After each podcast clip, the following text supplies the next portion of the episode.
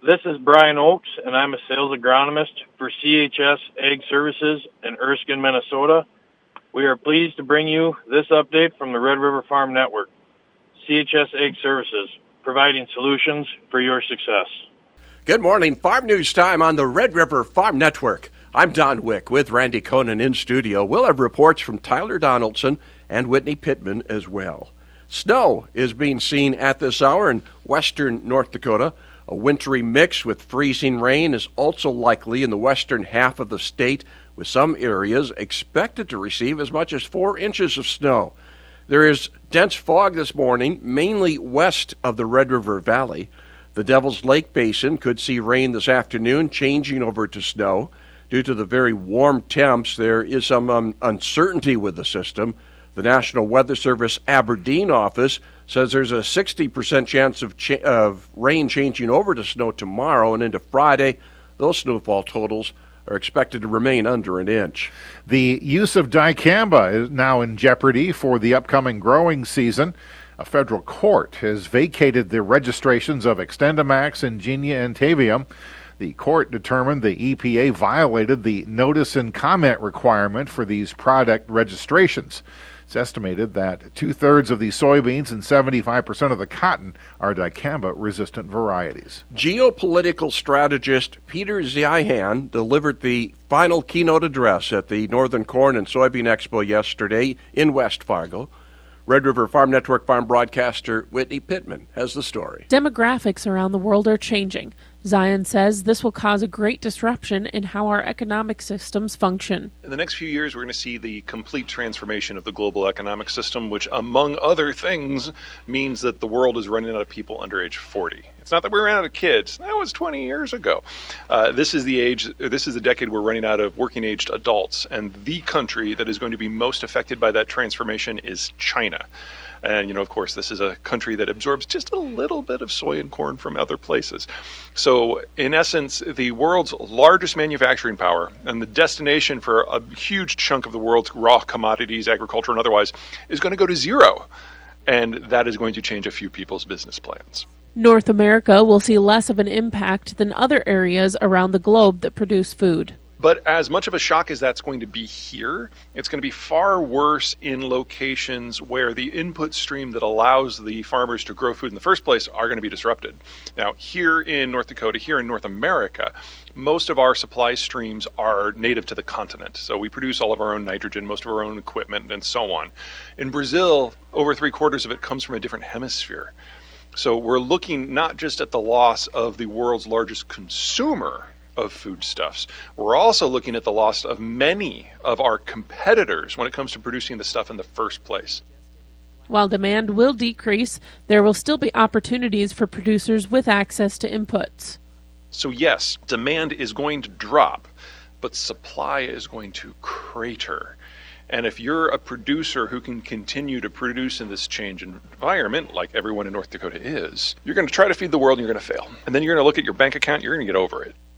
Reporting agriculture's business, I'm Whitney Pittman on the Red River Farm Network. American Soybean Association President Josh Gackle of Kulm, North Dakota, says there continues to be a heavy focus on communicating the importance of updating and passing a farm bill this year. DC can be tough, and especially in an election year, and politics uh, is more of the focus. Um, it's difficult to get anything through Congress right now, no matter what the issue is. Um, so again, as we approach reauthorization of the Farm Bill this year, a full five-year reauthorization, uh, that is our priority at, at, ASA. Engaging with committee chairs and committee members on our priorities, uh, making sure that they uh, farm safety net, risk management tools, uh, improvements to ARC and to PLC, um, ensuring that crop insurance support stays there. Uh, uh, you know, crop insurance being probably our number one risk management tool. Outside of the Farm Bill, the American Soybean Association continues to look for ways to expand markets for soybeans. As we're looking to putting this crop in the ground here in the next couple months, you know, spring is right around the corner. Prices are a little bit lower than than what we've experienced the past few years, and it's the margins are a lot tighter now on the farm. Um, so making sure that we have somewhere for our product to go um, at a profitable level. So that's that's demand, right? That's building demand both here domestically and throughout our international markets. you know the crush capacity that we see coming online, the, the buzz around sustainable aviation fuel, and you know the, the, demand that might be there for the product that we're producing. That's exciting. Some new opportunities there, and then uh, working with uh, our partners at USDA and our Foreign Ag Service on building that foreign demand. So those are things outside of the Farm Bill that we continue to work on. Reporting agriculture's business. This is the Red River Farm Network. Wednesday Farm News on the Red River Farm Network. The clock is ticking on a new farm bill. American Soybean Association Executive Director of Government Affairs, Christy Seyfert, does not want to see this legislation pushed into next year. I sure hope it's in 2024. We've been advocating for a new and improved farm bill for two years and hope that we can get there. The extension in the fall was necessary to give policymakers more time. They have through the end of September uh, to do that, and I think there's sincere interest in making sure that that farm bill can, um, a meaningful bipartisan farm bill can happen. So I hope they can do it. At the Northern Corn and Soybean Expo, Seyfert said hard work remains for Farm Bill supporters. With tight margins in Congress, with uh, you know, boy, a lot going on in the in the government funding space, but then also global events and and um, border challenges and, and other challenges. And so I think that there are some headwinds in terms of floor time and just process, but I think there's certainly a will for it to come together in a bipartisan way. National Corn Grower Association Director of Public Policy Wayne Stoskopf says Farm Bill negotiations are still happening in D.C. The negotiations are really still behind the scenes between primarily the committee leadership and senior members. A lot of conversation about improvements to the commodity programs, crop insurance, the trade promotion programs, and even voluntary conservation and a lot of questions about where funding will come from and, and how it'll be pulled together. So we're hoping that the appropriations process will finalize soon at the beginning of March and then allow us to have the floor time and then kind of back that up to let the committee do their work and have a committee markup and amendment process that will really show that in agriculture a bipartisan multi-year farm bill is still possible well ahead of the presidential elections. There is still the possibility of seeing a farm bill passed during the lame duck session following Election Day. You still have to move the committee version of the farm bill both across the House and Senate and across the floor to get to a point where they can negotiate the differences between the two bills probably this spring or summer to have the wheels start moving and, and have the train start rolling so that we're in a position to be successful in that lame duck period there's a lot of attention to that so we can avoid using the E word, which would be an extension for another year. The Democratic members of the House Agriculture Committee have released their guiding principles for the new Farm Bill. There are five priorities on the list reducing hunger, strengthening America's farmers, an investment in sustainable agriculture, lower costs for farmers, and support for renewable energy and bioenergy. USDA is issuing the final emergency relief program payments for crop losses in 2020 and 2021. The first round of payments is made with a 75% payment factor. Farm Service Agency Administrator Zach Ducheneaux says additional assistance is on the way. If you received an ERP phase one payment for 2020 or 2021, you'll receive a 3.5% payment on top of that Meanwhile, ERP enrollment continues for disaster losses suffered in 2022. After nearly three decades of involvement at the regional and national level, Euclid, Minnesota farmer Paul Rutherford is in his last year as a member of the American Sugar Beet Growers Association Board.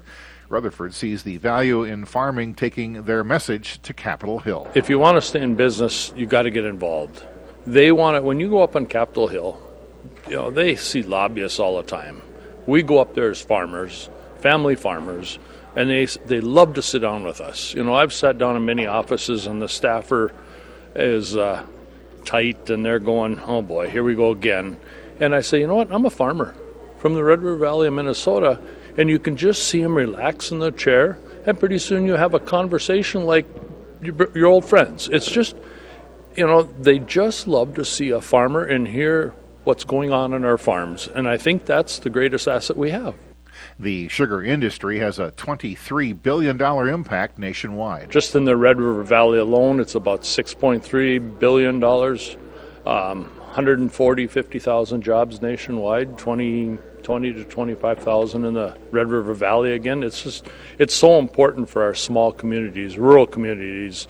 Uh, if we didn't have sugar, our communities would dry up. The Northern Crops Institute will begin its search for a new director this spring. Mark Jirik is leaving NCI after six years as director. Technical Manager David Boehm and Program Development Manager Casey Peterson will serve as interim co directors. This is the Red River Farm Network. Good morning. Welcome to Inside Agriculture on the Red River Farm Network.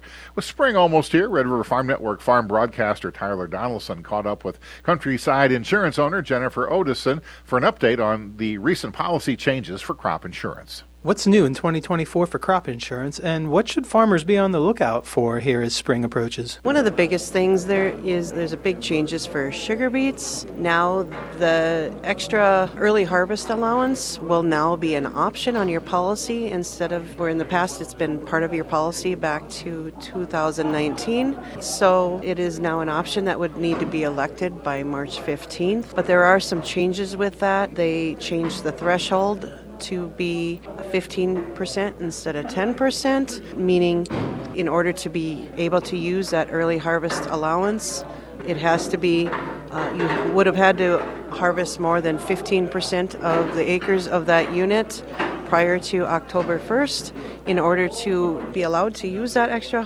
harvest allowance. They also requiring you to go back and recertify at least back to 2020, which is the producer's required retention period. There's a lot to this, and, and you're required to do this recertification process, whether you take this new early harvest allowance option or not. If you don't do it, you'll get assigned yields, and there's just a lot to it. So, if you have any questions, on that, feel free to give us a call. Other than that, for changes, there aren't a lot. How can producers best be prepared for the planting season in regards to their crop insurance? We just tell everybody when we get together with everybody every year to determine if you should make any changes. Uh, bring in what your planting intentions are.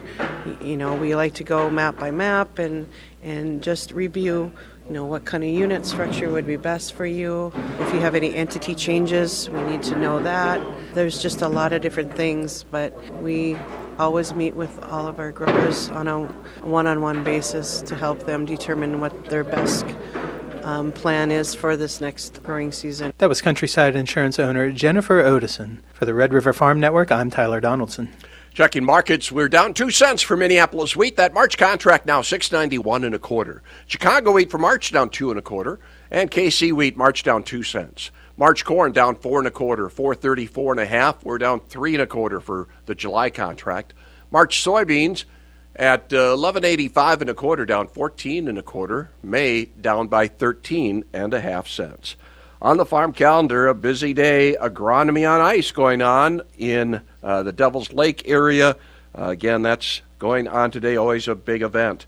The best of the best in wheat and soybean research today in Grand Forks at the Alerus Center, starting with registration at 8 o'clock this morning.